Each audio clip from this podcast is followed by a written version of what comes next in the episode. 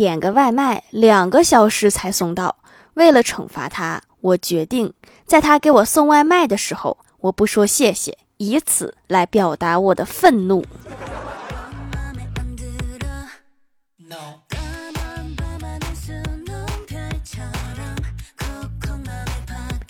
Hello，蜀山的土豆们，这里是甜萌仙侠段的秀欢乐江湖，我是你们萌豆萌豆的小薯条。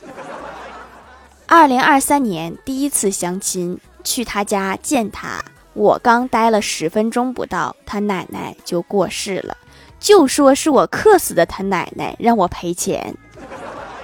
外面的世界也太可怕了。今天看到一个卖热带鱼的小摊儿，一时兴起买了一条。买完，摊主叮嘱我说：“千万不要直接用自来水来养，把水煮开了以后再养。”我说：“好的。”刚要走，他又叫住我说：“水烧开了不能马上放鱼，得等水凉。”还好你说了，要不然今晚可能就要吃鱼了。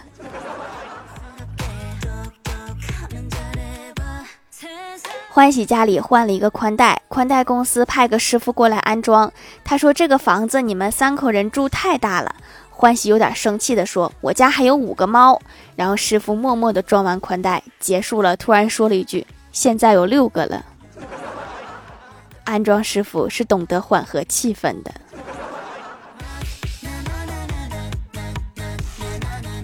早上打车上班，正好遇到洒水车，我就问司机：“为什么洒水车要放可爱的音乐，不能放一些重金属或者是其他类型的音乐吗？”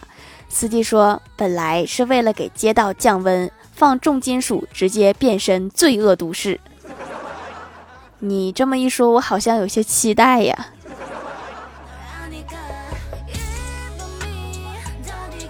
前台妹子穿了一件新衣服，李逍遥夸她好看，然后妹子就问李逍遥说：“是人好看还是衣服好看？”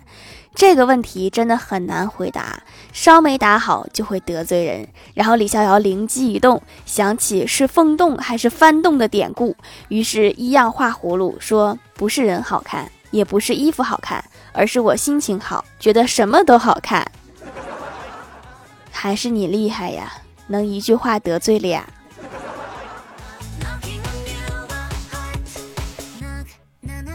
我们部门开了一个小会，领导长篇大论讲了半天，我听得云里雾里，我就纳闷了，为什么当领导的就不能把话说明白？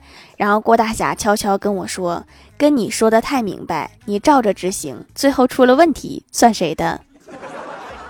满满的套路啊！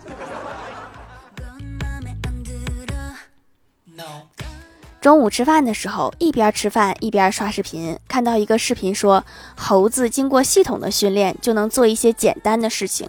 然后我就问，人类为何不大规模训练猴子做流水线工人？这不比工人开工资省钱多啦？然后小仙儿答道，猴子会反抗，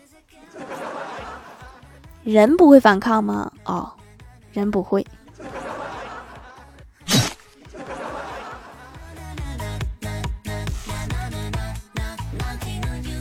我们公司前台妹子长得很漂亮，经常有人跟她搭讪，然后我就好奇，遇到搭讪的她平时都是怎么应对的？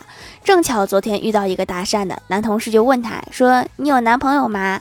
前台妹子说：“有一些，怎么了？”干得漂亮。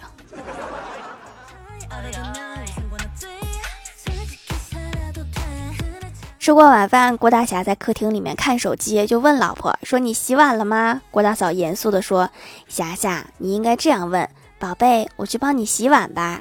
然后我再说我已经洗好了，这样显得多好呀。”于是郭大侠就照着说了一遍，说：“宝贝，我帮你洗碗吧。”郭大嫂高兴地说：“去吧。”怎么和刚才说的有点不一样呢？郭大侠跟郭晓霞闹着玩，一个不小心把郭晓霞给打了，然后郭晓霞生气的边哭边跑了出去，郭大侠也跟上去安慰她。这时走过来一个老大爷，看着郭晓霞摇头说：“现在的孩子才多大呀，就纹身？”郭晓霞擦干眼泪说：“老爷爷，你看清楚，这是拖鞋印子。”这回更委屈了。这得买好吃的才能哄好了。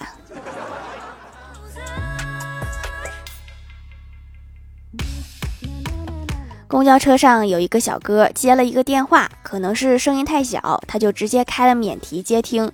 只听电话里的人说：“兄弟，有两个坏消息，你要先听哪个？”小哥说：“反正都是坏消息，就两个一起说吧。”然后电话那头沉默了一下，说：“你的女朋友背叛了我。”这个信息量好大呀！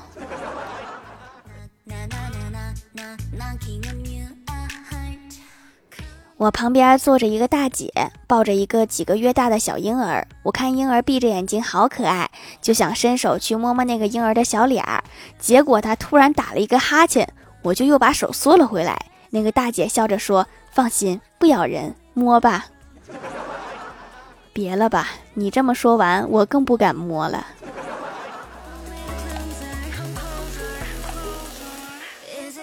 小时候有一年清明，一家人去上坟，我哥突然抽抽了两下，然后低沉的笑了两声，说道：“都来啦，算你们还有点孝心。”接着快速蹲下，拿起贡品就吃。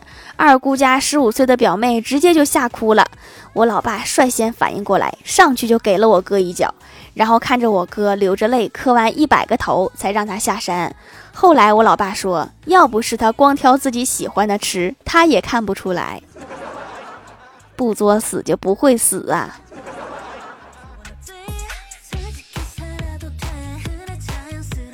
我最近有一些困惑，于是去找太二真人请教。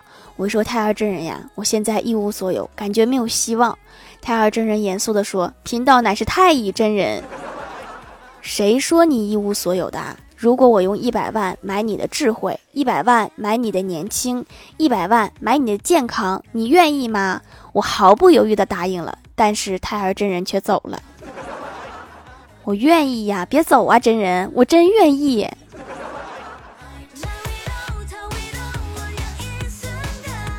读书时，我们上一届班上有一个男生，作文写得一塌糊涂，老师怎么教都不行，在全校都是出了名的。后来初二的时候，嗖的一下就厉害了。找同学一问，原来是谈恋爱了。然后到了初三下的时候，突然文章水平明显又上了一个台阶。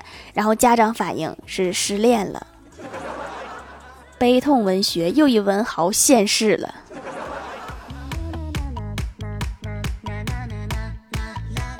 嗨，蜀山的土豆们，这里依然是带给你们好心情的欢乐江湖。喜欢这档节目，可以来支持一下我的淘小店，直接搜店名“蜀山小卖店”，数是薯条的数就可以找到啦。还可以在节目下方留言互动，或者参与互动话题，就有机会上节目哦。下面来分享一下听友留言。首先，第一位叫做薯条新粉，他说李逍遥做了一个梦，他梦见他要与陌生的女子结婚，他的女朋友深情的对他说：“既然我做不了你的新娘，那我就做你的新娘。”然后李逍遥他爸说：“还有这种好事儿？”然后李逍遥他妈说：“滚犊子！怎么梦里娶个媳妇儿都这么坎坷？”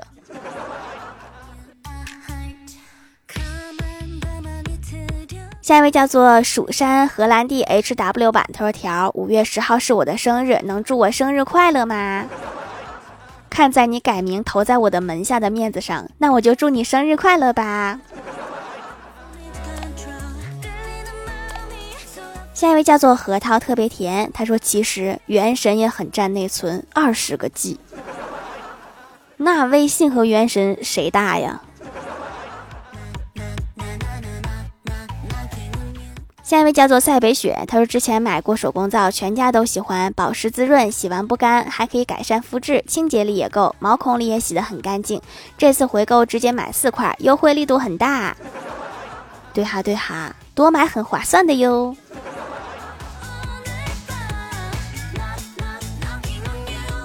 下一位叫做薯条酱，别拖鞋自己人。他说：“其实广场大妈也挺不容易的，跳了大半天，没有人给口水喝，也没有人给个板凳坐。”城管说：“这就是你往楼下泼十盆水、七个板凳的原因。”对哈，其实高空抛物是违法的，你们可以去拔他们的音响啊。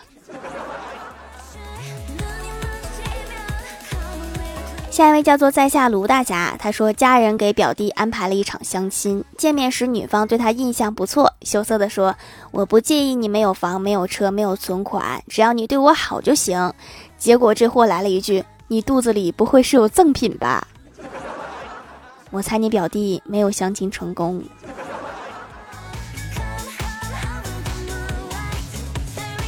下一位叫做叔叔叔叔跳跳跳跳，他说一条科学且严谨的美容知识，想要通过吃猪蹄、啃鸡爪来补充胶原蛋白的妹纸们注意了，这么吃下去的胶原蛋白并不会被身体吸收，反而是猪蹄和鸡爪中的脂肪含量居高。你以为多吃这些会让你美得判若两人，实际上它们只会让你胖若两人。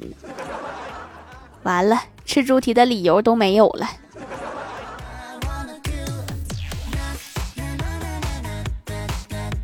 下一位叫做蜀山的老王总，他说：“原来嘴角和眼角老是起皮，涂了保湿的面霜也没有用，试试手工皂，洗了几天真的不起皮了，挺深层补水的，洗完随便擦点乳液就可以了，不用涂油油的面霜，非常好。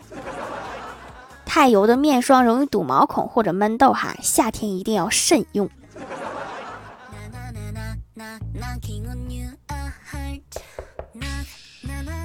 下一位叫做爱雪的梦，他说：“薯条，我在二百三十期留的言，一直到了九百多期了，你都没有读，就算排队也该轮到我了，你是不是不爱我了？不信你去二百三十期看看。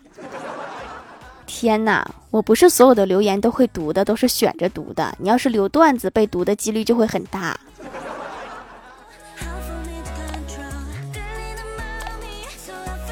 下一位叫做一个小小的小薯条，他说：“段子一枚，郭大嫂去应聘。”幼教师，他见一个小朋友在床上打滚儿，把老师刚发的苹果丢进尿盆里了。于是他想看看小朋友该怎么做。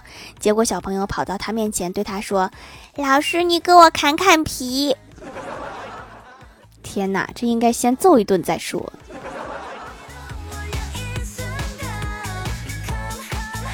下一位叫做麦子的叶子，他说：“我想说在家养只边牧，我妈同意了。现在。”她管我叫边牧，挺好的。你现在的家庭地位是第三，有了边牧，你可能就会变成第四了。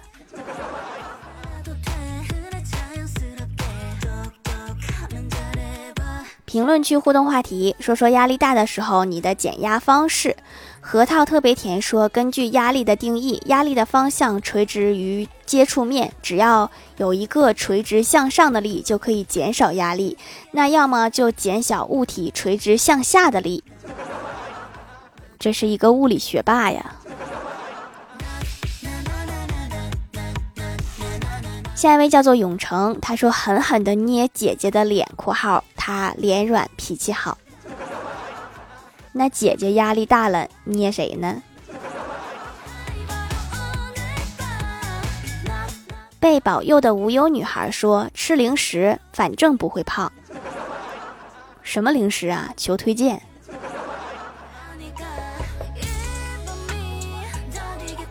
一个小小的小薯条说：“换一件压力大的事情，想一想，就觉得这件事情压力不大了。”这个是。压力转移法是吧？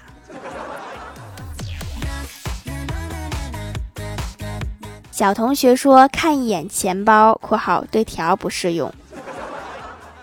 你看钱包能解压？那得有多厚的钱才能解压呀？下面来公布一下上周九五二级沙发是薯条保护你盖楼的有薯条保护你想跨次元的星仔薯条酱别拖鞋自己人在下卢大侠蜀山派轩辕幻玄蜀山派弟子吉兰薯条家的小汪条条家的布偶猫叔叔叔叔跳跳跳跳一个小小的小薯条蜀山派工作人员麦子的叶子彼岸灯火蜀山派荷兰弟 HW 版感谢各位的支持。好了，本期节目就到这里啦，喜欢的朋友可以来蜀山小卖店支持一下我。以上就是本期节目全部内容感谢各位的收听我们下期节目再见拜拜。